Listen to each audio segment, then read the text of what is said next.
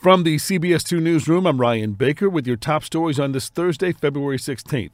Charges are pending against a man who randomly attacked customers outside of a Jewel Osco near Clark and Division around 6 last night. Police say he punched two women, knocking one to the ground where he kicked her. He also tried to hit someone attempting to stop him, but missed. Multiple bystanders called 911. Today, the father of the accused gunman in the Highland Park parade shooting is due in court. Robert Crimo Jr. has been indicted for helping his son get a firearm owner's ID card. Crimo Jr. is facing seven counts of reckless conduct, one for each person killed in the July 4th tragedy. Instead of having a parade this year, Highland Park will hold a remembrance ceremony and community walk in honor of the parade shooting victims. The Bears have closed on their purchase of the 326 acre Arlington Park property, but the team says developing the land is still not a done deal.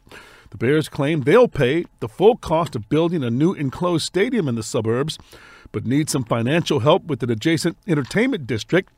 The city isn't giving up on keeping the Bears at Soldier Field, saying the best future for the charter NFL franchise remains in Chicago.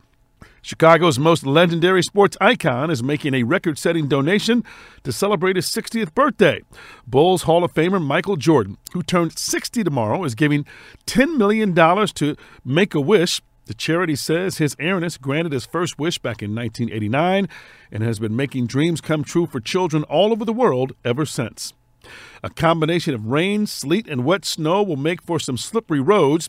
The wintry mix will turn to all snow by this evening, with areas up north near the Wisconsin border getting dumped on the most.